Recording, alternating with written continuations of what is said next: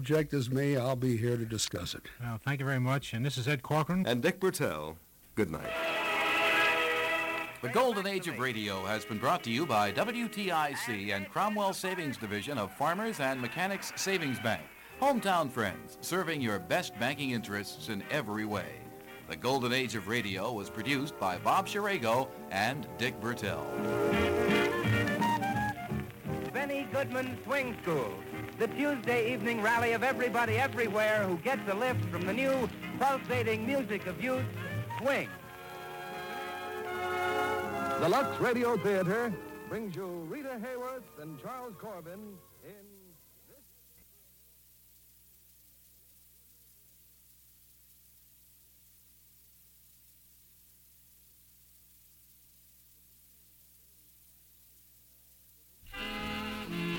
And good evening, everybody. It is Saturday night.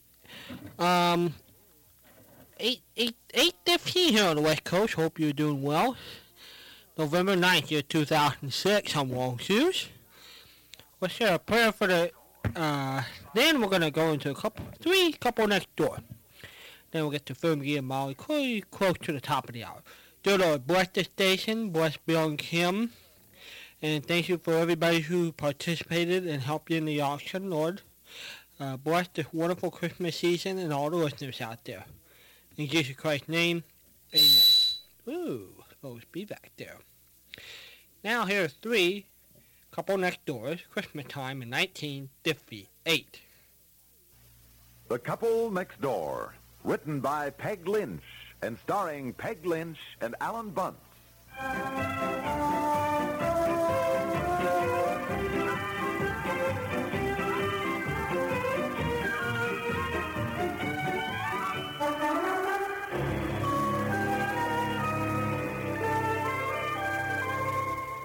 What are you doing? I'm reading.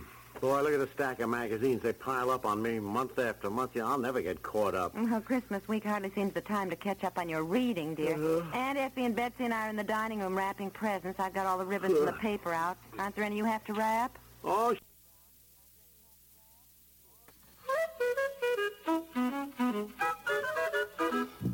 well, there we go. Now, we were talking last night, Patricia and I and Frank Brzee, about Richard Legrand or Dick Legrand. I propose a hypothesis of finding a Fibber McGee and Molly show, which we did December nineteenth, nineteen fifty, and then the next day, play the Great Gildersleeve Show from December twentieth, nineteen fifty, to see if Dick Legrand named information in there, uh, which way, Dick Legrand, Richard Legrand. So we're going to find out. Maybe this is not the clue either. Here we go. Back to February nineteenth. No, no, no. December nineteenth, nineteen fifty. Fibber, McGee, and Molly. The Pet Milk Program with Fibber, McGee, and Molly.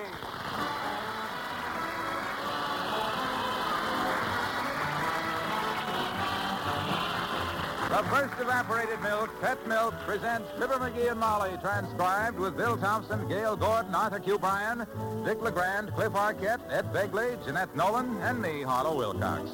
The show is written by Don Quinn and Phil Leslie and directed by Max Hutto, with music by the Kingsmen and Billy Mills Orchestra. Four years ago, in Baltimore, Maryland, four tiny babies were born to Mister and Missus Charles Henn, Junior You must have seen their pictures in the newspapers and magazines, remember? Delicate infants they were, weighing a mere three pounds each. But they didn't stay delicate.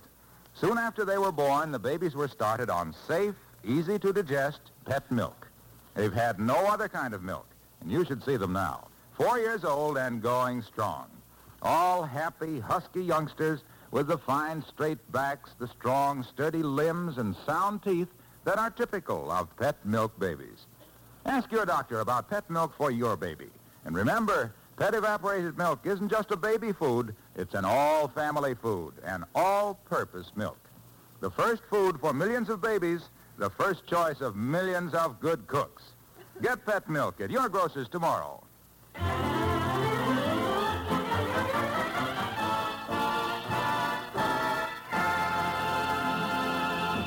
Wistful Vista Post Office, loaded down with Christmas mail, has signed up some extra men with cars this morning to deliver packages.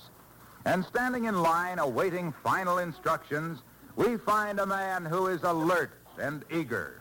A man who is ambitious and hardworking.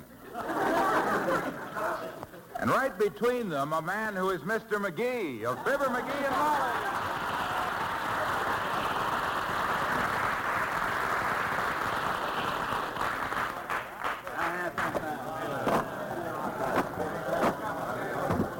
You stay outside the railing there now, Molly. This is for employees only. I still can't see why I can't stand in there with you. My goodness, I'm not going to bother him. It's the regulations, postal rules. Here comes the postmaster. All right, but my goodness. All right, ma'am. Attention, please. Hmm. Everybody set? Number seven here? Here. Number twelve? Here. Number fourteen? fourteen. Where's the extra man for route fourteen? That's you, McGee. You're number fourteen. oh, oh, oh, here, sir. Here, sir, number fourteen. Fibber McGee, extra part-time carrier of the United States Mail Special Delivery Department, reporting for duty, sir. All right. Got your bag with you, McGee? Here, sir. My gosh, he don't mean you, Molly. He means my mail bag for small packages. Oh. Yes, sir, I'm ready, sir. My car is outside. Good. Are you loaded? Never touch a drop. And that is Fibber McGee and Molly. I am talking to the good doctor of Yesterday U S A, Doctor Dale. And we wish you all a Merry Christmas. I know, I'm early, but that's okay. That's me. Anyway, here we go. Great Gillis Reeve, the next day, uh, December twentieth, nineteen fifty. Portions of the following program are transcribed. The Kraft Foods Company presents Willard Waterman as... The Great Gildersleeve. The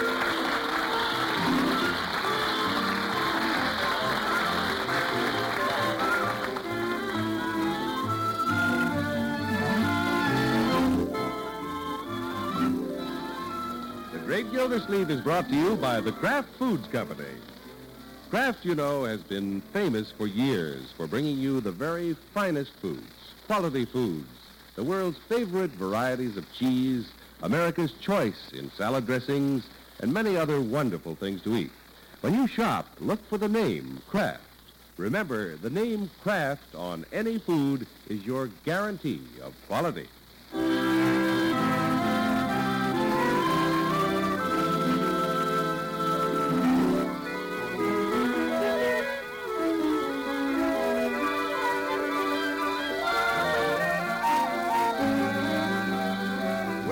It's a crisp, cold night in Summerfield. Here and there, a lighted Christmas tree glows warmly in a window. Holly wreaths have begun to appear. The ground is white with new snow, and it's still falling. Big, fat flakes that cling to the porches and to the trees and to the brim of the Great Gildersleeve's hat as he hurries down his front steps. Makes a cautious turn as he reaches the sidewalk. Then strides gaily up the street toward Catherine Milford's house. Deck the halls with boughs of holly, fa la la la la la la la. Here's the season to be jolly, fa la la la la la la. What? Wait for me! Where you going, Unc?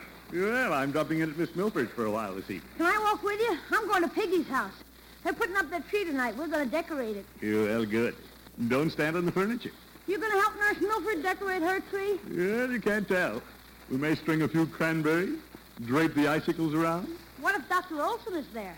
Leroy, don't worry about Doctor Olson. Oh, I'm not. But you said he was a pain in the neck. You said he was always hanging around her house when you wanted to be there. Yeah, well, you weren't supposed to have heard that. But that used to be that way. How is it now? Leroy, the nurse has decided she doesn't need a doctor as much as she needs a water commissioner. The fact is, I haven't seen Doctor Clarence Olson in weeks. Gee, then you're winning, aren't you, Unc? You bet I'm winning. Golly, you gotta be smart to beat a doctor, too. You said it. Gee, and you're my uncle. Yeah. Well, here's Piggy's house. See you later, Unc. Yeah, see you later, Leroy. Yes, sir, there's a mighty fine boy.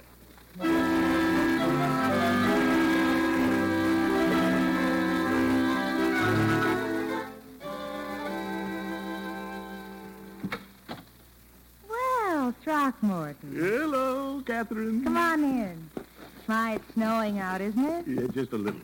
Look at you. You have a big snowflake right on the end of your nose. Yeah, I do? Well, cold nose, warm heart. Let me take your coat. Thank you. Well, beautiful tree, Catherine. And Christmas presents. Are all those for me? No, but you can help me finish wrapping them. Yeah, fine. Lots of presents. Well, Mother and I have lots of relatives. Yeah, sure. Then I couldn't forget those darling children down at the hospital. You? There are five of them that Santa Claus may not remember. Well, good for you, Catherine. Be a shame if any little kitties were forgotten on Christmas. Mm. Here, put your finger on this ribbon while I tie the knot, huh? Yeah, yeah, all right. Interesting paper you're using, Catherine. Mistletoe design. Just put the package over there. No, I think I'll balance it right on top of your head. Throckmorton. You know what that means. Mistletoe. Oh, aren't you rushing the season a little? You only three more shopping days. You better put the package down there by the tree. Uh, shucks. Say, here's a fancy-looking package. Oh, I think that's the one Mother's giving me. Oh, your mother couldn't wait, huh? Mm. You let me shake this. I'll bet I can guess what's in it. Now, Throckmorton. Yep. Card fell off. Oh, dear. Well, isn't that just like your mother? To the dearest girl in the world, Clarence. Clarence! Throckmorton, give me the package. That one isn't for Mother. No, I guess not. Doctor Clarence Olson, the intern, huh? I thought he'd given up. Clarence has been on night duty at the hospital. Well, just so he hasn't been on night duty with my nurse. Well, he hasn't forgotten me. I can hardly wait to open his present. He always thinks of the most original things. Well, I haven't brought you my present yet. I'm liable to think of something pretty original, too. Really? Give me a hint. A hint? Yeah, well... At the hospital, Clarence keeps teasing me about what's in this package. Yeah, he does, doesn't he? Mm-hmm. All he'll tell me is that it starts with a K for Catherine. Isn't that clever? Well, I guess there's a fine line between being clever and being corny. Throckmorton, he's very ingenious. In fact, the mistletoe paper was his idea. It was? Mm-hmm. Well, it may have been his idea, but I was the first one who thought of holding it over your head. Yeah, I think.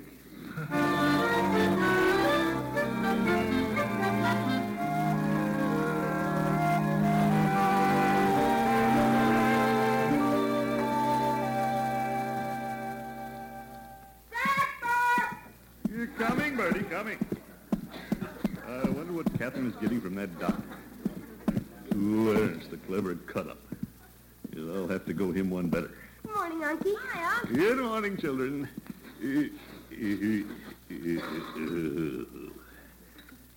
Elijah, what Christmas present can you think of that start with the letter K? K? Well, who's the present for, Unc? A little kid we know spelled K I D? Hardly, Leroy. I was thinking about something for a young lady. Oh, you mean me? We'll get around to you children later. There's a present under Miss Milford's tree. It starts with a K. I'm trying to figure out what it is. Uh-huh. Leroy, what do you mean, uh-huh? It's Miss Milford's present from Doctor Olson, isn't it? Well, yes. Well, if it's from Doctor Olson, why do you want to know what it is, Unky? Well, I don't want to give her the same present, Marjorie. Yeah, I'd like to give her something a little better. Well, if it starts with a K, maybe it's a, a Kodak. No, no, it's a pretty big package. Canary? I don't think it's anything alive, Leroy. And as I recall, canary doesn't start with a K. Like some hot coffee, Mister Gill, please? Yeah, thank you, Bertie. Bertie, we're trying to think of some gift a woman would like starting with a K. Any ideas, Bertie? Well, if it's for a woman, maybe it's something for the kitchen. Yeah, I can't think of anything but the kitchen that starts with a K. Except Kraft cheese. Well, I can't think of anything. Maybe it's kisses, Mister Gillsleeve. Kisses?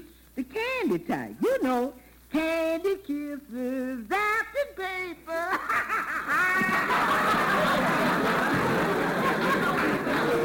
My goodness.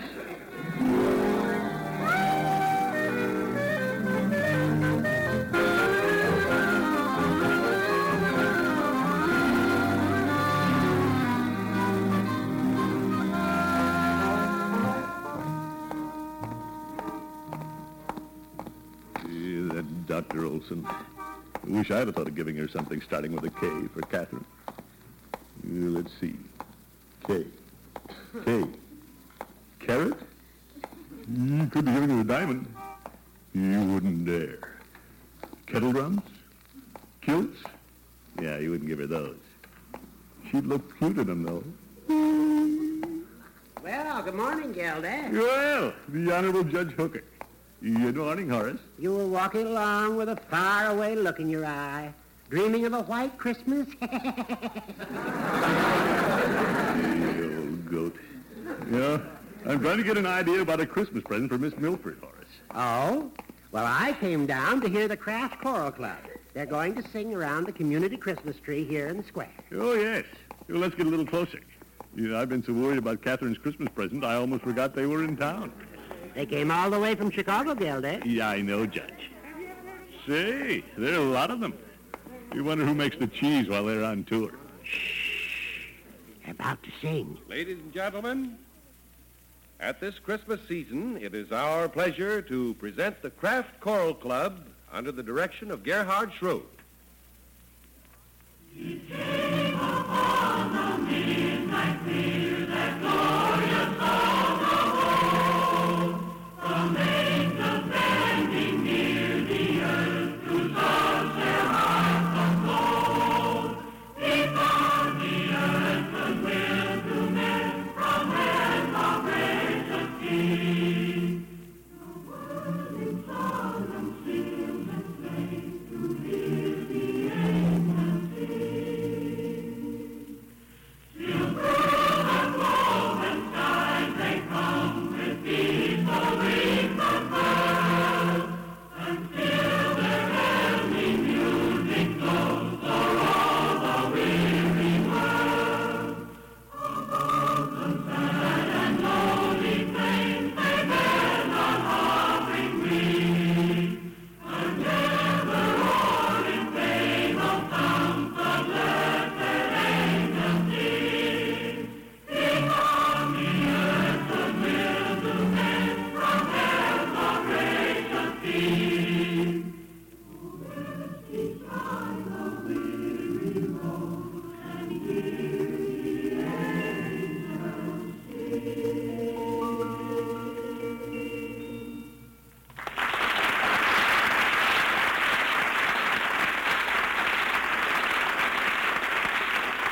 men from lands of gracious sea. My, my, Gilda.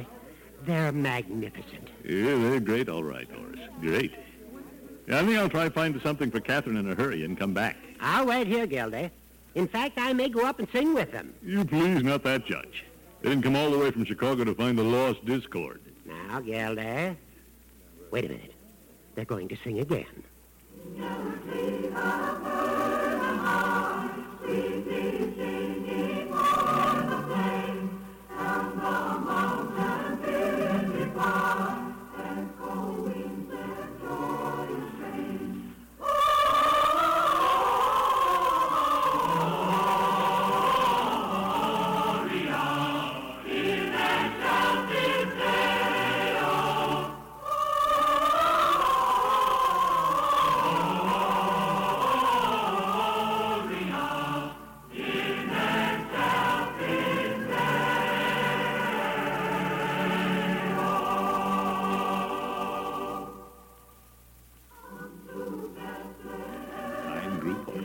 Yes, it's beautiful.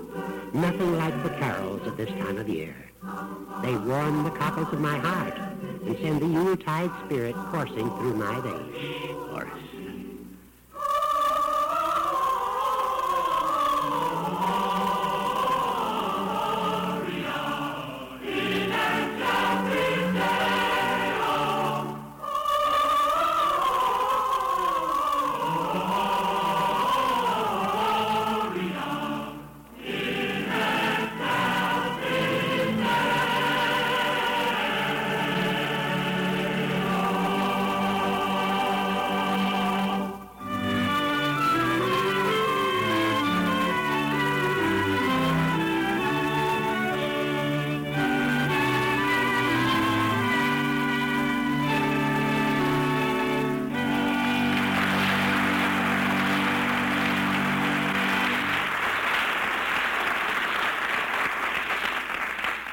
Great Gildersleeve continues his search for a Christmas present in just a moment.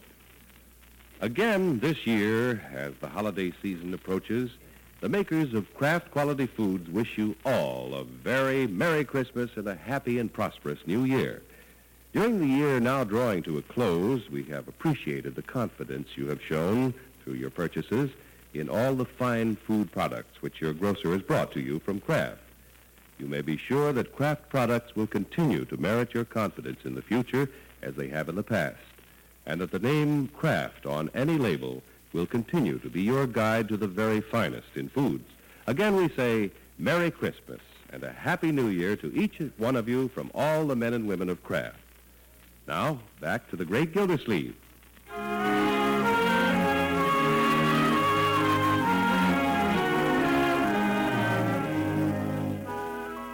Well, there's a fancy Christmas package under the tree at Catherine Milford's house from Gildersleeve's rival, Doctor Olson.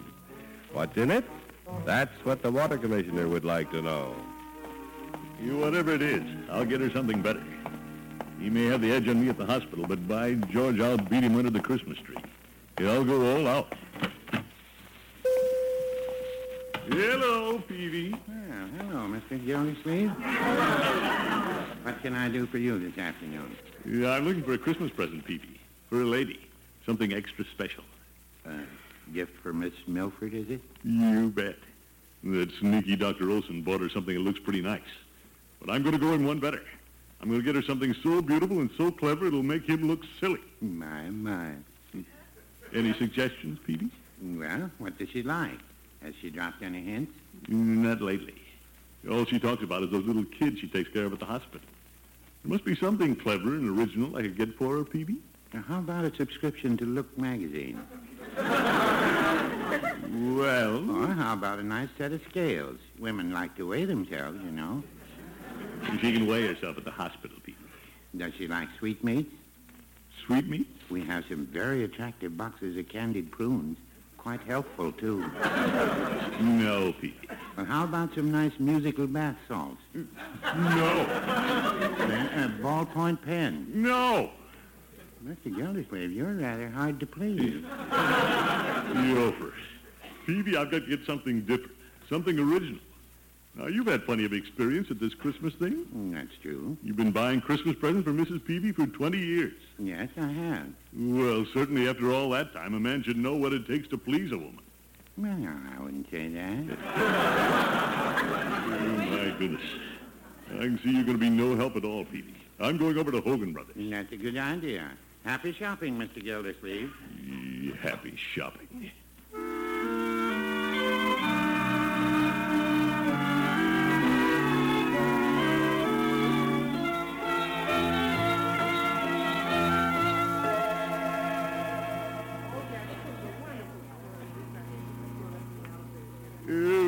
What a mob in these stores. Why does everybody wait till the last minute to buy presents? Oop! You watch that umbrella, lady.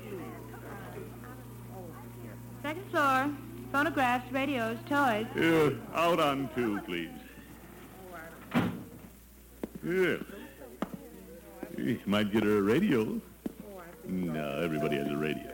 I have to be more original than that if I'm going to beat that slick intern. Christmas won't mean a thing to me unless I outdo him.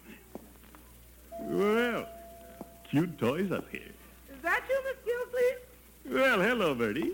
What are you doing up here in the toy? Oh, I got a lot of little nieces and nephews I have to buy for. Oh, yeah. They don't have much, so when I show up there every Christmas with my arms full of toys, they think I'm some pumpkin. You know, but they do, Bertie. Say, what if I showed up with an armful of toys for those kiddies at the hospital? The ones Miss Milford is so fond of. Them children would think you're some pumpkins, too, Miss Gildersleeve. Well, I guess they would. What's more, I'd be some pumpkins with Miss Milford, too. Yes, sir. You bet. Nothing I could do that would impress her more. Right, George, this is a great idea we had, Bertie. Click! Click! I want to buy some toys.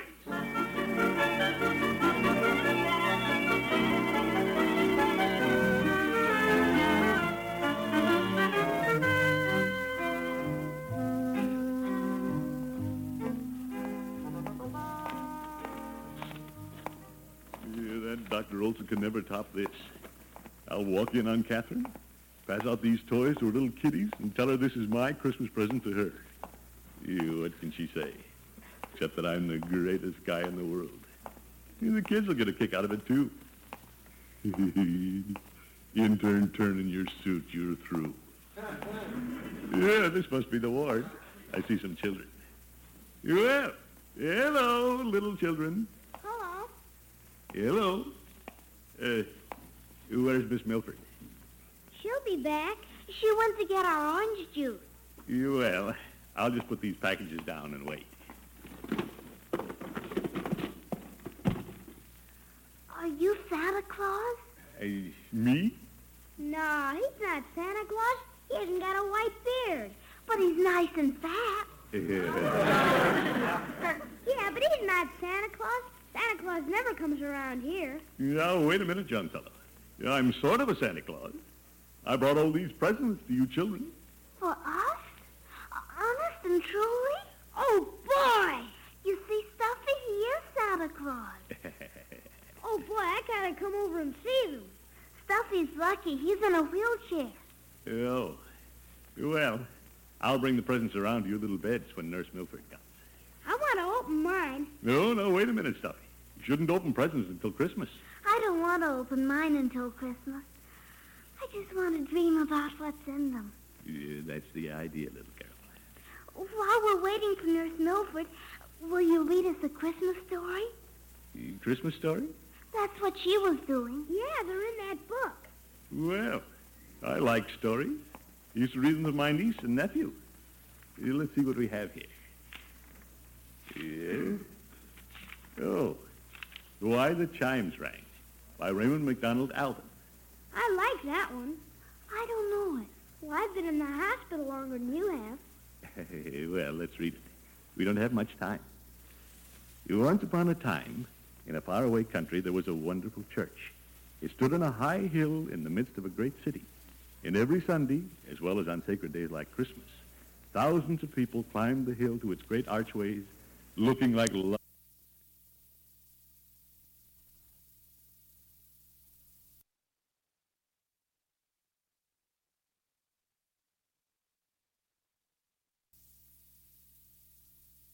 That's the collection, yes. But can you give us the exact poem in uh, which the phrase, "Ain't you shamed, you sleepyhead," occurs? Well, something came to uh, Windows Hill. Birdie, little birdie.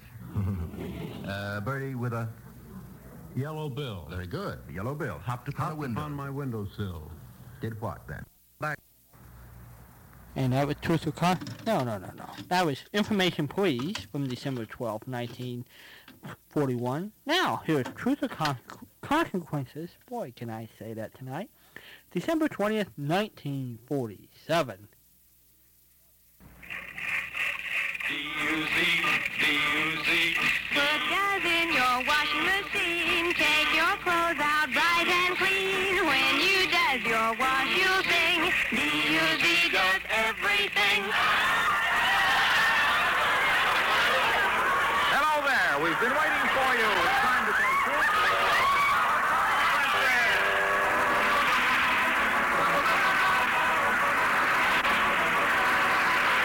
Truth or Consequences, the show that does everything on the air, brought to you by Does, the soap that does everything in your wash. And here he is, the fellow whose show was again voted number one audience participation show in the annual awards made by newspapers and radio editors, columnists and critics, conducted by Motion Picture Daily in behalf of Fame magazine. And next to Bing was voted number two Master of Ceremonies. No. But with us, he's just that dozy guy, Ralph Truth or Consequences Edwards. Well, thank you very much, Otto Wilcox. And greetings, party players. I certainly want to thank the radio editors and critics for voting Truth or Consequences number one again. Daddy's proud of his baby. And Harlow, I don't know, I feel so battered and bruised tonight. How come, Ralph? Because you've been practicing for your appearance on the Eddie Cantor Show Christmas night? No, no, I, I'm I'm really bruised. I... I does my shirt, and does doesn't do everything. Oh, yes, it does, Ralph. No, sir, you have to take your shirt off before you throw it in the washer. Oh, understand? Oh, Am I bruised? Oh. But I'm happy with all, and I'm clean, too. Well, this is our Christmas party tonight, our Truth or Consequence Christmas party, and uh, I can't wait to get it going. Speaking of Christmas, there are only three more shopping days till Christmas, not much time left to buy your Christmas seals. You all know that the purchase of Christmas seals is to help the fight against tuberculosis. As a matter of fact, we have about fifty dollars worth of Christmas seals right here with us. I'm going to give these Christmas seals to any lady. I'll give them to any lady in the audience who wants them. Now, she can keep the Christmas seals if she will do one thing. That is to prominently display these Christmas seals all the way home tonight and shout from time to time, I have my Christmas seals, why don't you buy yours? Now, what lady will do that? Johnny Pollock, turn on the microphone. We'll go right down to the audience. Here are a bunch of them here. Here's a lady here. Uh, I'll interview someone. What is your name, please?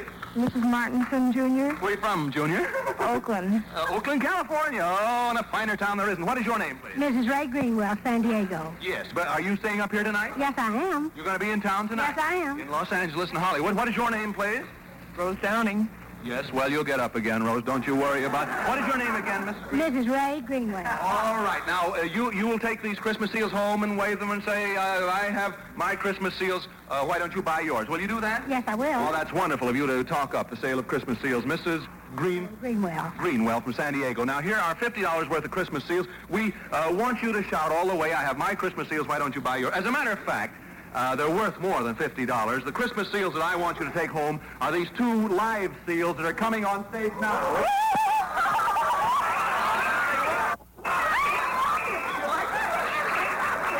Is your husband here? Oh, it's a beautiful. Will you take the seals home with you, Missus It's not regular now, let me. Oh, you're living with your... No, we're going to stay all night in his house. Where's the, his brother-in-law here? Brother-in-law, will you let her take him home with him? Well, sure, he says. All right. Uh, um, how are you going to get home? I wonder. Well, we ha- we're in his car. Oh, that'll be cozy. All right. Well, I'm sure all... The- look at it roll over up here. One of the seals. Uh, they're Mary and Jolly are their names. I'm sure all the people who pass you or meet you will know to buy Christmas seals after they've seen you, Miss Greenwell. Incidentally, if you do this, we'll give you fifty dollars to buy Christmas seals with. And uh, we also... Quiet, Jolly. Mary, be quiet. We also will, will have for you this fourteen-carat, twenty-one-jewel Bulova wristwatch. I thought it was going to surf over that, and Alex Cohen is the Bulova.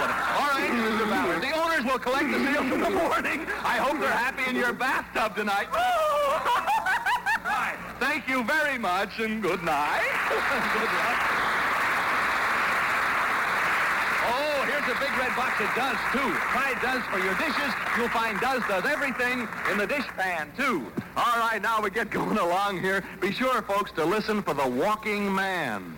Who's the Walking Man? He's coming this way with a new gigantic prize contest. More later about that. Right now, we've got Christmas Spirit in a box. Believe it or not, back in New York, right now, there's a great big box, and if the things in it don't add up to real Christmas spirit, then I'll settle for whatever they do add up to. Remember last week we asked you to write your Christmas wish for the world to Merry Christmas, Box four hundred, Radio City Station, New York twenty, New York. We told you you weren't going to get anything for your trouble. No prizes, not a thing. Well, so far, about forty-two thousand people, you too, I hope, have taken the trouble to do something for nothing. That's a mighty good-sized crowd, and the thing they've done is mighty good-sized, too. We haven't finished counting the letters yet, and uh, we haven't sorted the different wishes, but next Saturday, uh, we hope to be able to tell you, on Truth or Consequences, what the top ten wishes are. Meanwhile, the Christmas wish to the world idea is growing by leaps and bounds. On Christmas Day, seven daytime radio programs are going to devote their entire programs to dramatizing some of the wishes you sent in. Now, let's see, Harlow, where's that list of programs? Oh, here it is. Uh, Big Sister, Ma Perkins, Young Doctor Malone, The Guiding Light, Life Can Be Beautiful, Pepper Young's Family, and The Right to Happiness. Now, you've still got time to send in your Christmas wish to the world. Just answer this question. If you had the power, what would you give the world for Christmas? Keep your answer short, one word if possible. Send your answer to Merry Christmas, Box four hundred, Radio City Station, New York twenty, New York. Not later than midnight, December twenty-fifth, please, so we can get them all counted and sorted in time to give you the results next Saturday night. Say, Ralph, yes. Ralph, uh, Santa Claus left this Christmas present for you. For me, Harlow? Oh, gosh, that cheery big red box of Does really does look Christmassy, doesn't it? It sure gets in the spirit on wash day. Does is one soap that does everything in the family wash. Why, Does gets towels and linens as white as... Fresh fallen snow? You bet. They gleam with the true whiteness you want. Does is famous for whiteness. And just a short washer run with Does gets grease-spotted work clothes shining clean. yet does leaves the newest colors in your wash bright and perky as... A, a wreath of holly? You said it, Ralph. And does is safer for those colors than any other leading package soap sold for wash day. Does really is different. Even makes more suds, ounce for ounce. They're real soap suds, too. Believe me, the soap shortage taught folks there's no substitute for Does. Why, it moves out of the store so fast these days. You gotta do your Does shopping early, eh, Harlow? Right.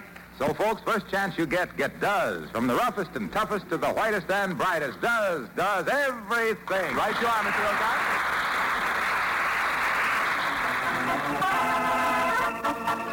Yes, it's here again. For the past weeks, you've been going over that gift list and maybe most of your purchases there, but now on the threshold of the big week of the year, with wreaths in the window, holly on the door, with a jolly old man with the long white whiskers fattening up his reindeer for the big trip down, there's no denying it, Christmas is here.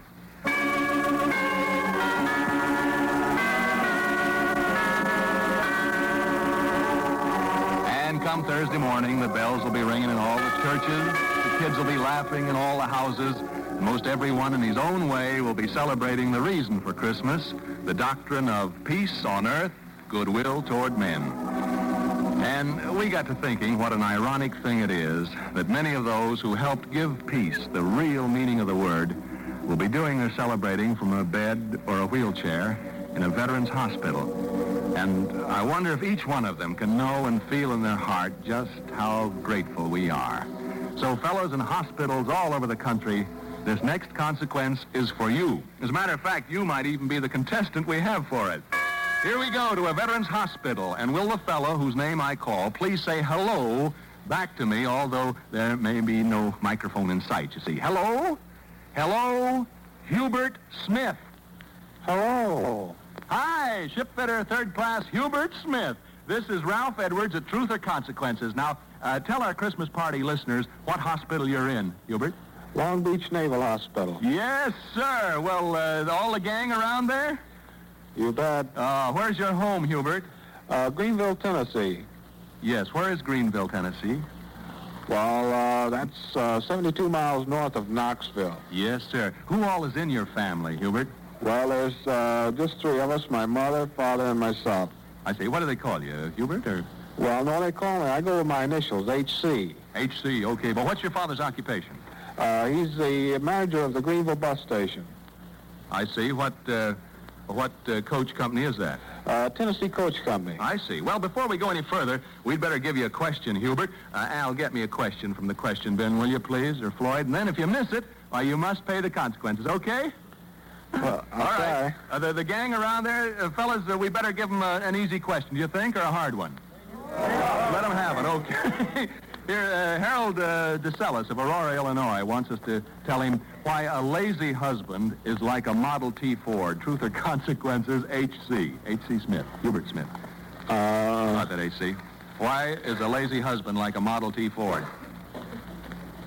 Well, uh... You got all sorts of time. You got twenty seconds, eighteen have gone by, nineteen, twenty. That's all. Because they're both shiftless. Uh, oh, man. I guess we got him, didn't we, gang? Well, you haven't told the truth, so you must pay the consequences. Now, your consequence, H C, Hubert, is to pretend it's the night before Christmas in Greenville, Tennessee, your hometown. And you're back there with the family and the gang doing everything you've always done. This is before you ever thought of the word paralyzed or hospital cot. Okay, hang on. We're really going back to Greenville. This is a preview of Christmas Eve in Greenville, Tennessee, H C. I suppose the first thing we'd better look in on is the school party. Didn't the uh, high school usually hold a Christmas party the day before Christmas? Yes, uh, they usually did sometime this, just before Christmas or before we got out on vacation. Ah, yeah. All right, then. Here we go, boy. Alakazoo, alakazam, school party at Greenville High. Here we am. There they are, H C. Hey, gang. Hey, everybody. Every, hey, look, listen, everybody. Look who's here. Here's Hubert Smith, old H C. He's here for the annual Christmas party. Oh, how does that sound, Hubert? Well, I haven't thought about those fellows in a long time. Boy, they're glad to see you. Say howdy to them. Hello, gang. They're really there, boy. You'll have to sort of give your names, you fellas there and girls at school. Give your names one at a time, Hubert, uh, so that uh, we'll uh, recognize you, or at least H C will, just in case any of the guys have gotten fatter and the gals prettier. Go ahead. Hello, H C. Remember me? Who is it? Mary Elizabeth Walker. Remember, H C? I sure do. Well, don't get so anxious, boy. All right, next. Hello, Smitty. This is Parks. Remember the explosion, Miz Reimer's chemistry class? What do you say, Park? Come on. Hello, H C. This is Kathleen Boswell. Remember me? Oh, you bet, Cat. The whole gang, boy. Hi there, H C. Remember me, Marietta Lamb? Well, hello, Marietta. Hi, H C. This is J W. Ramsey. How's tricks? Oh, same as always. Who's tricks, huh? Never mind. Hello, H C. It's Cy Ramsey. What do you say, Cy? Yeah. H C, it's Maurice. Remember those big football games we used to have? Oh, you bet.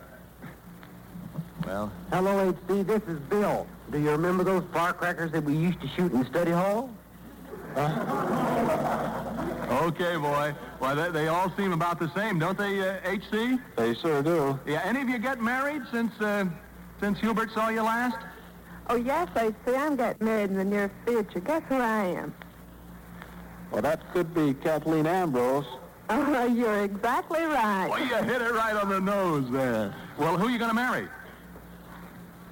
Is that a question? Uh, Is that, uh, Kathleen, who are you going to... Ma- uh, I'm marrying Jack Armitage. You remember him, H C? She yeah. always was a hamper. Some of the... Some, quite a bit. Some of the younger guy. crop has crept in, you know. We're uh, going to have to get running on. The, this magic spell only lasts to the end of Truth or Consequence tonight, and Hubert has a million things to do and a million people to talk to. So say goodbye, gang, here at the annual uh, school party at Greenville High School.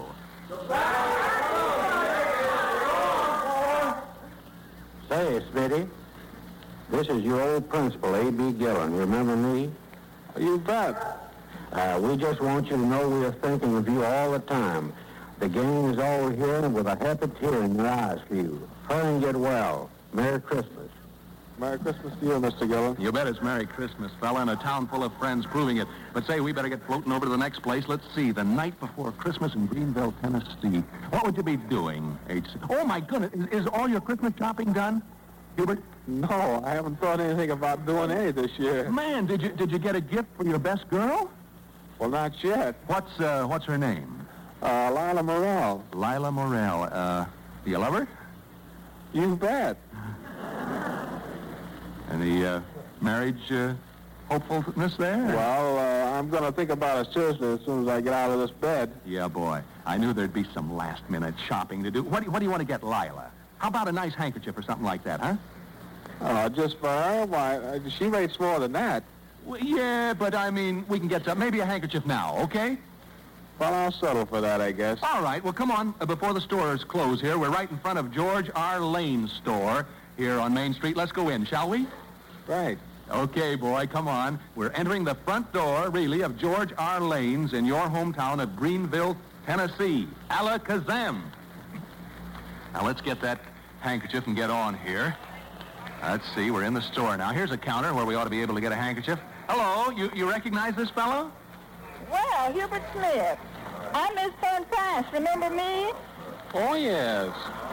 Remember my son, John? It's wonderful to see you, Hubert. Well, so you want some of these you. pretty ones? For a girlfriend, I bet. Yeah, she he wants one of the pretty ones. Yeah. What color do you like? Well, we'll make it uh, white silk one. White. White silk. You want something with lace or just plain? Well, uh, might as well make it lace. What size you wear? Now, wait a minute. What size? Isn't this the handkerchief counter? Oh, my, no. This is the lingerie counter. Oh, for goodness sakes. Give us a pretty handkerchief and let's get out of here, huh, H C? Say goodbye, boy. Goodbye. Goodbye, Hubert. Yes, sir. Let's get out on Main Street here. We'll hang on to Lila's present, the handkerchief, in case you see her. Here we are. Wonder who's around here on Main Street.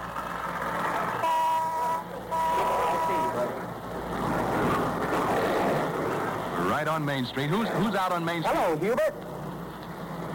This oh. is Fuzzy Miles from the drugstore. It's good to see you. You re- remember Fuzzy uh, Morrow, Herbert? Oh, you, you bet. Oh, it's great wait. to see you, Fuzzy. Wait a minute, listen. Hear the church bells? You recognize that sound, Hubert? Those are really the church bells in Greenville, Tennessee. All this is in Greenville. This radio magic is real. Now, come on, let's get up to your church, huh? The Asbury Methodist Church.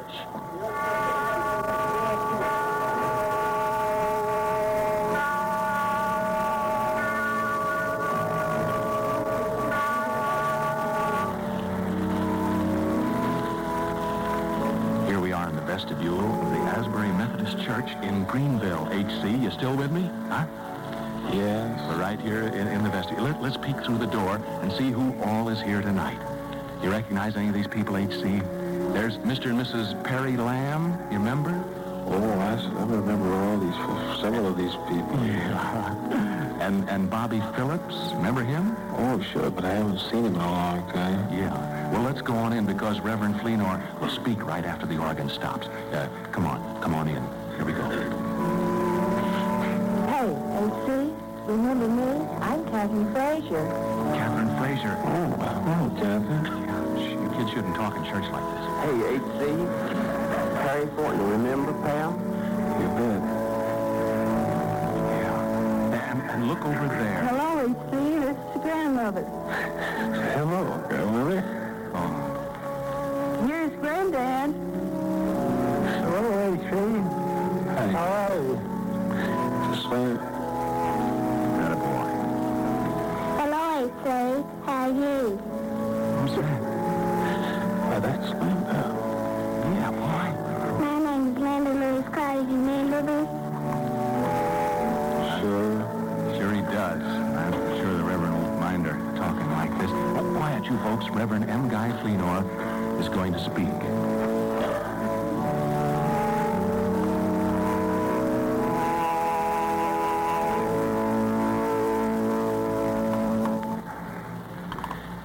I have always thought about and preached about the joy of giving and how truly more blessed it is to give than to receive.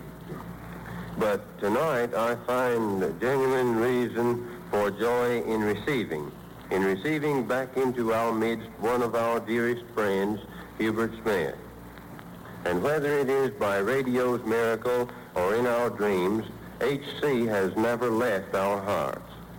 And in hundreds of churches all over the country, I'm sure all of us preachers, priests, rabbis, and spokesmen of all faiths look down at the seats where you boys used to sit and know in the deep of our hearts that the prayers which went with you into war will bring you back to us again to share the peace that you have made possible. H C, it's good to have you with us.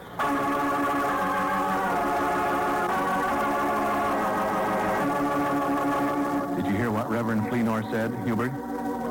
Sure did, Mister Edwards. He meant you and he meant all the fellas listening in hospitals all over the country. But alakazoo, alakazam, and look where we are now on this magic trip, spending a preview of Christmas Eve in your old hometown. Now, uh, you, you may be in a ward in a veterans hospital at Long Beach, California, and I may be here on this stage in Hollywood at N B C, but everything else is in your hometown of Greenville, Tennessee. Everything is real, especially these old pals of yours. Look, they're over here on North Main Street, all lined up as if they were just waiting for you to join in the Christmas carols. Hi, gang! Hi! Who, who are you caroling tonight? Uh, we're in front of Doctor Miz Haskell Fox's home. Right in front of it. We'll ask the gang what they're going to sing, uh, H C, so you can join in. Well, what are you going to sing tonight, gang? Hello, H C. This is Eugenia Bewley, one of your seventh grade teachers out at Doak. One song you used to like best is Silent Night. Are you ready to lead us in it? Yeah, okay. I'll try. Yes, sir. Here we go, H C. You started out, and your friends two thousand miles away will join you in front of Doctor and Missus Fox's house there in Greenville. Here we go. Silent night, holy night, oh. All is bright.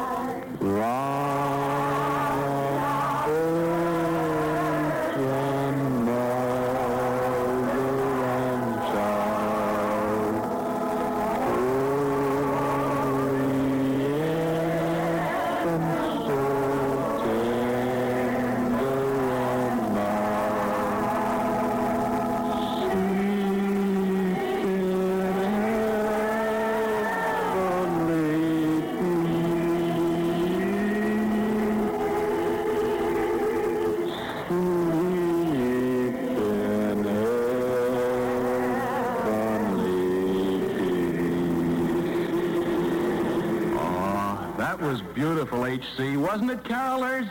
Oh! Yeah. Hello, H C, this is Doctor Spock. Mister Spock joins me in saying, that was swell. Merry Christmas. Welcome home. Oh, my goodness, I'm glad you reminded me, Doctor Fox. Home is right. I promised Hubert's mother and father I'd get him over to see them before the tree was trimmed. Now, here we go, right over to your house, H C. Alakazam, and here we are. Uh, your folks are expecting us. Let, let me knock, though, just to warm them. Yeah. Anxious to talk to Mother and Dad? Sure I am. Well, I'll, I'll bet they're as excited as you are. How long since you've been home? It's been several months now, about eight months, in fact. Yeah, they're certainly taking their time. Don't seem to answer. Why, look, Hubert, there isn't even a light on. Where do you suppose they are? Well, they might still be at the station. No, they said they would see... Oh, what's the matter with me? Of course, they're not in Greenville, Tennessee tonight. Do you know where they are, H C? Well, no, I haven't any idea, Mister Edwards. They're right there outside the door of your ward in Long Beach Naval Hospital. Come in, Mother and Dad. Hello, H C. Hello, H C. Merry Christmas. Merry Christmas. Are they there, H C? I guess they are. I guess it's yes, they're here. You bet. Well, goodness, there's Mother and Dad. H C, we, we sort of pulled a switch on you there at the end. We really have been in Greenville with our microphones all night meeting your old friends. But when it came to Mom and Dad, we threw away the magic stuff and brought on the real thing. Your dad's boss, Mister Al Kramer, even provided a substitute for both your mother and dad at the Tennessee Coach Company so they could come along. Are you happy, fella? I sure am, Mister Yes, Edwards. Sir. If you can't go to Christmas, Christmas will come to you. Mother, how does he look to you? Oh, he never looked better to me, you bet. Mister Edwards. All right. Well, I guess uh, you heard H C meeting all his friends and doing some late Christmas shopping. By the way, H C, uh, what did you do with that handkerchief you bought, huh, fella? Huh? I still have it. Well, why don't you... Gi- Listen, why don't you give it to your fiancée, Lila Morell, huh? Go ahead and give it to her. Because she's right there outside your door, too. Come in, Lila. Hello, H C. Merry Christmas. Hello, Lila. Is that a surprise, H C? Well, our hearts are with you kids who've been in love for a long time, and we know this Christmas will be a happy one for you. What do you do back in Greenville, Lila? I'm a telephone operator for the Intermountain Telephone Company, but the number that I want best is H C. Well, you betcha. Mother and Father and Lila, this reunion and your... and Hubert's happiness, we mean for every veteran in veterans' hospitals all over the country tonight. This is your moment, too, fellas, because your parents and wives and children and sweethearts in their minds and hearts are thinking, that's me there with you. And that's what your hometown is thinking right now, too, boys. Small town, big city, that's what they're thinking. And don't think it's just at Christmas time, either. It's every day. It's just that with all this talk about peace on earth at Christmas time, we... wanted you to know in this special way that the peace you fought to give us, we're going to fight to keep. H C, Mother and Dad, and Lila are here as our guests to spend the Christmas holidays with you. Uh, we, we have hotel reservations for them near the hospital there. And since we've pretended this is Christmas Eve, let us give you your present. You got a swell future, Hubert. The courage that has brought you this far is the same courage that will see you through the future. Here to help that future is a five hundred dollars savings bond. Good luck. God bless you. Merry Christmas, H C. Thank you, Mister Edwards, and a very Merry Christmas to you. Thank you. Good night. Good night, boy. Good, Good night. night, Mister Edwards. Merry Christmas.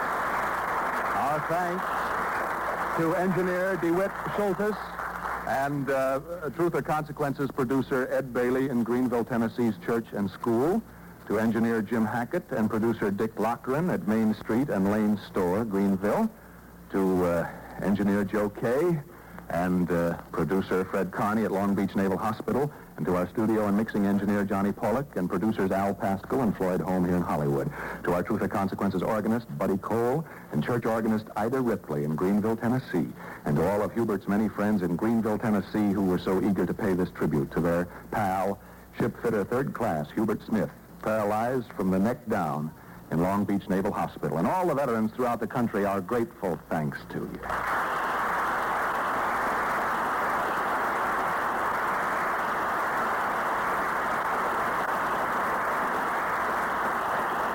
Listen to this, The Walking Man.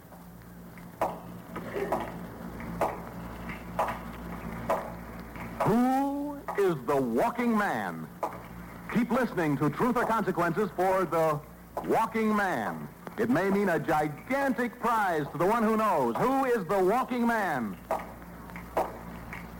Hear all about it next week on Truth or Consequences. The Walking Man.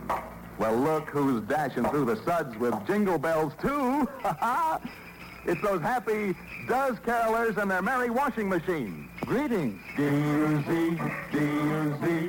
Put does in your washing machine. Work clothes come out all so clean. White things white and colored things bright. D U Z does everything. From the roughest and the toughest to the whitest and the brightest. No soap bright like does before. Does is different. Does does more. When you does your wash, you think. D U Z does everything. D U Z.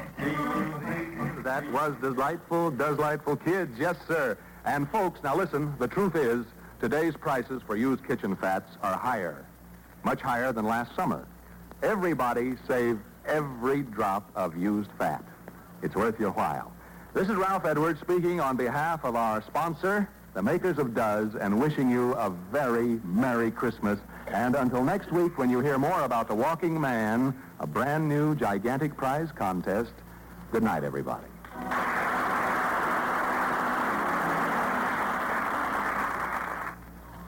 Why has Hollywood star Merle Oberon switched to new improved Green shampoo? Because compared to Dulling soap shampoos, this wonderful new Green reveals up to thirty-three percent more sheen. Follow Merle's secret for shining hair. It's new Green for Hollywood sheen. Improved Green for Hollywood sheen. Your hair can have that Hollywood sheen. The very first time you use new Green, get wonderful new Green shampoo. New Green.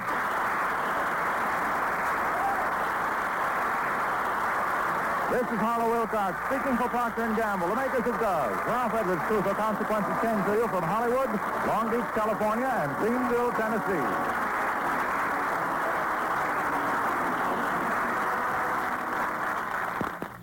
This is N B C, the national broadcasting company.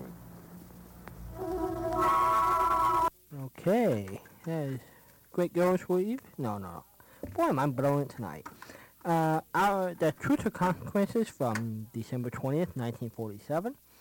Now here is Amos and Andy. I believe this is from uh, Christmas time of nineteen fifty-one.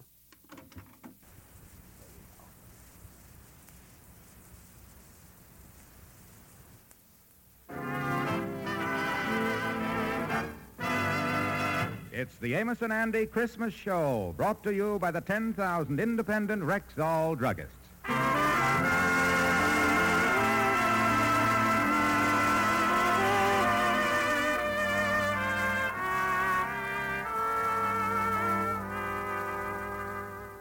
With Christmas just a few days off, the Rexall Drug Company and the ten thousand independent Rexall druggists bring you the Amos and Andy Christmas Show.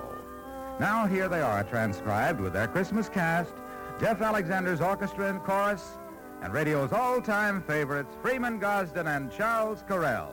Amos and Andy!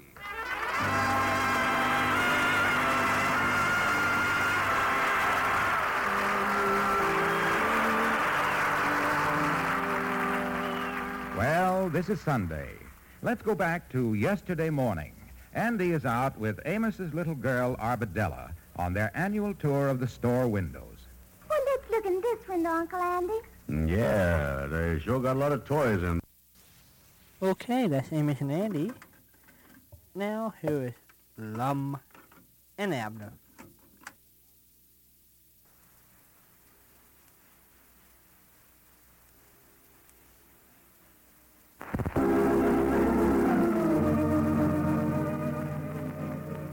The makers of Postum, the favorite mealtime drink in millions of American homes, present your favorite radio friends, Lum and Abner.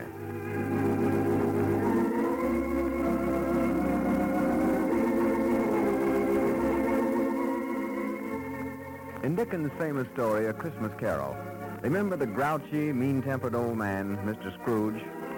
Well, even today, I think we run across a lot of people almost as bad-tempered as old Scrooge, don't you? And the pity of it is that most cranky people don't want to be that way. Usually, they're what doctors call nervous irritables, people who suffer from indigestion or headaches or can't sleep at night. Any one of those symptoms may mean that you have coffee nerves. For while many people can drink coffee without becoming jittery, many others cannot. If coffee nerves are making a nervous irritable of you, switch to Postum, for Postum contains no caffeine or stimulant of any kind, and it's as delicious as it is satisfying, with a cheering aroma and distinctive, mellow flavor that is Postum's own. For your convenience, it comes in two forms: Postum cereal, the drink you make by boiling or percolating, and instant Postum, mixed instantly in the cup. So, if coffee nerves upset your digestion, keep you awake, or make you feel headachy, switch to Postum with your meals. See how you improve the first few days. See if you aren't less of a nervous irritable at the end of two weeks, and after you've given Postum a full thirty-day test, see if you're not again a cheerful, good-natured person. And now, let's see what's going on down in Pine Ridge.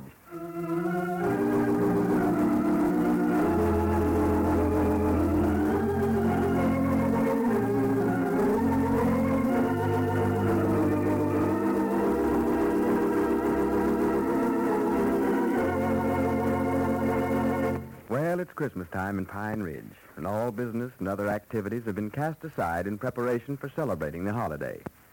A heavy snow has fallen, and it is now after dark.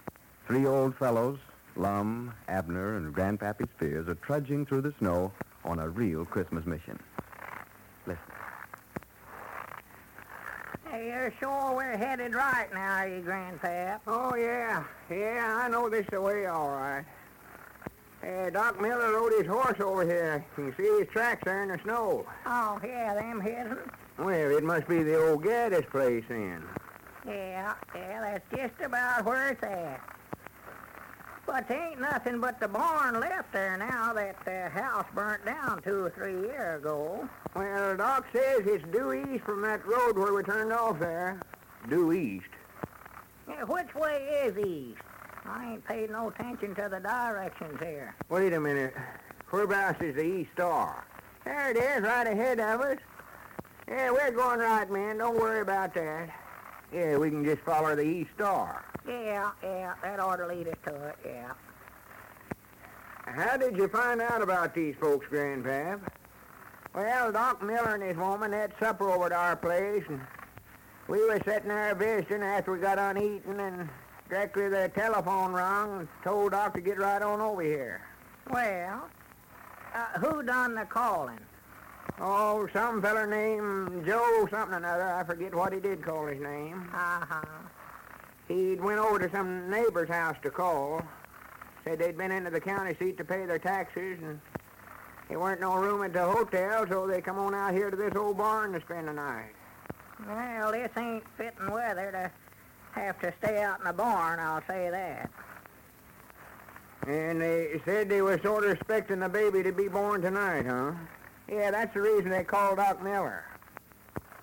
Yeah, what's the matter, Abner?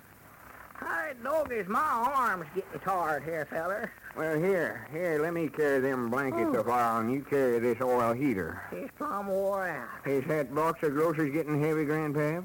No, I'm all right, Lum. They ought to be there directly anyhow. Yeah, this snow tires a body out walking through it, you know it. Yeah, well, maybe we're walking a little fast for you, Abner. Yeah, slow down a little here, fella. Well, here, you take the lantern.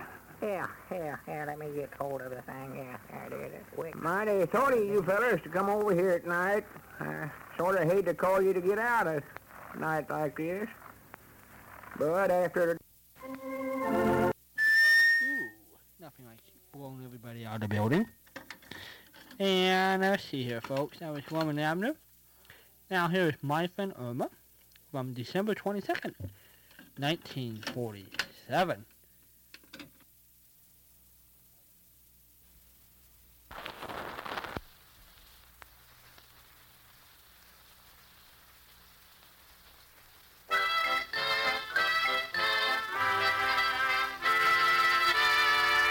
Lever Brothers Company, makers of Swan, the soap that gives you a wonderful new kind of suds, presents... Our friend, Swan, with my friend, Irma.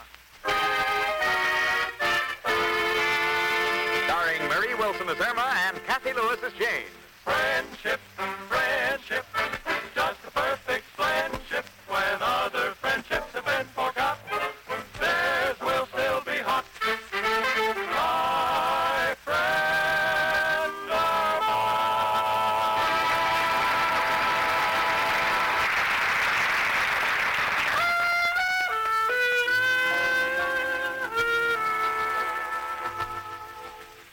Well, here it is, Christmas Eve at eighty-two twenty-four West seventy-third Street, New York City. And on the third floor in apartment three B, all is serene and quiet, except for Irma Peterson, who is reading.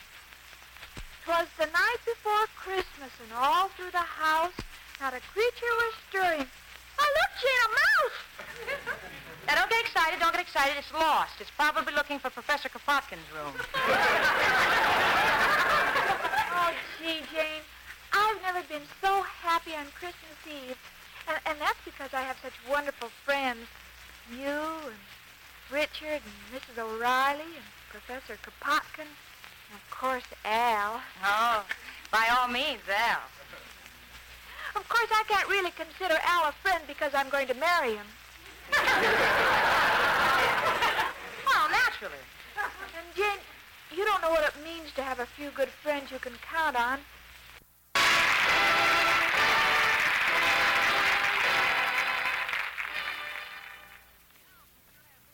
Okay, now here is a Christmas special, and I enjoy this, so we play this almost every Christmas that I'm on. Here we go. At least during the live show. Regular time next week.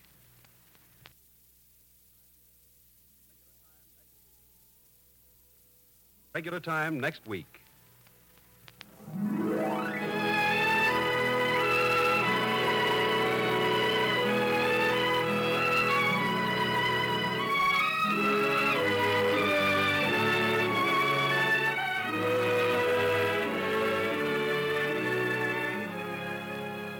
Cold coming we had of it. Just the worst time of the year for a journey. And such a long journey. The way's deep and the weather sharp. The very dead of... Okay, let's fast forward to the other side. These were fifteen-minute tapes we're working with.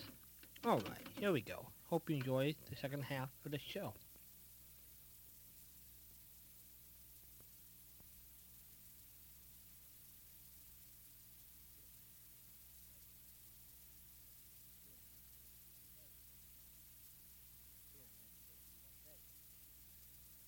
Here in Yesterday's U S A.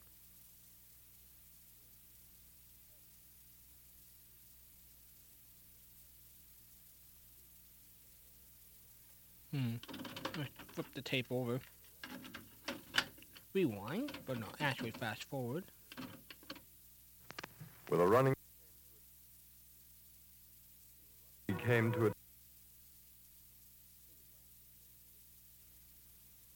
Here we go.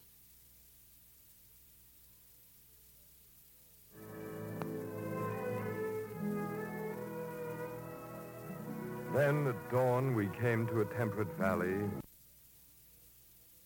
All right, and now here is another Christmas show. Here we go, everybody. Hope you enjoy. Merry Christmas.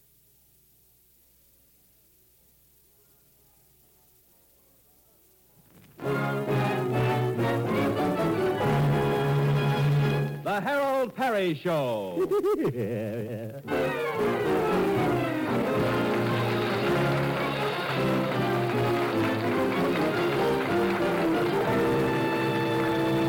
And now, Harold Perry, as Honest Harold, the homemaker.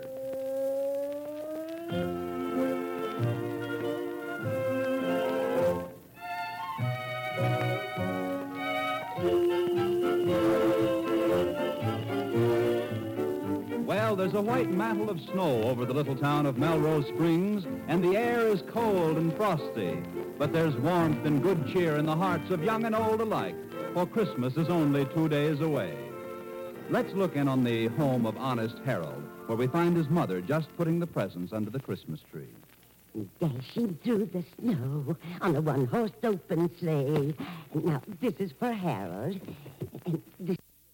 And this is Honest Harold from nineteen fifty. I think it's December twentieth of nineteen fifty when this was done. I'm Long Hughes. Hope you're enjoying this. We got the uh, second half to go. Here we go. Most of these same... Se- second act of...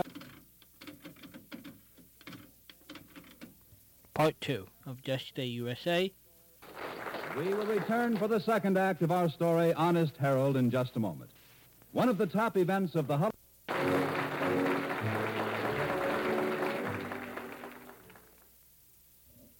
well, I think we'll call it an evening here in Just Day U S A. We're going to go back to the automation system, everybody. Hope you enjoyed the shows. I enjoyed playing them. Thanks to our good friend Doctor Dale calling earlier and keeping me company. Off a nice room to do that. So, there we go. So with that, may the good Lord Jesus Christ bless you. And this is Yesterday, U S A. It's time to call it a day.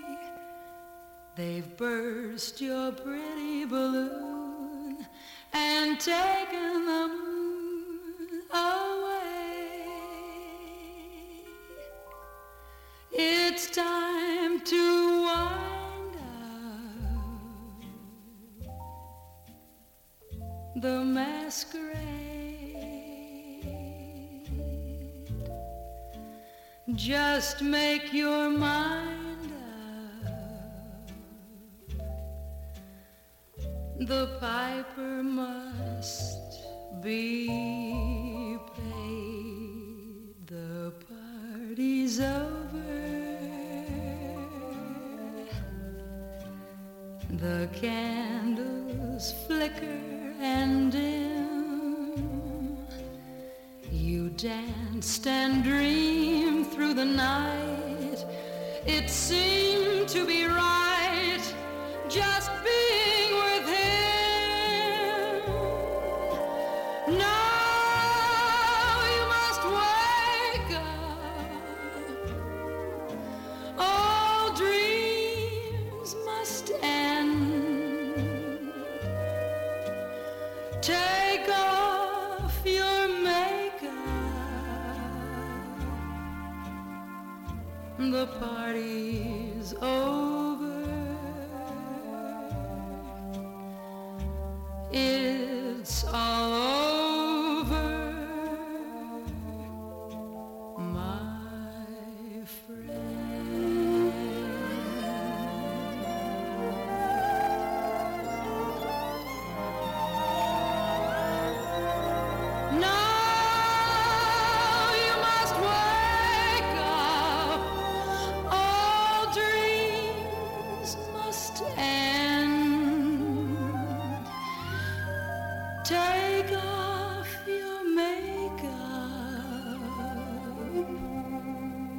The party's over. It's all over,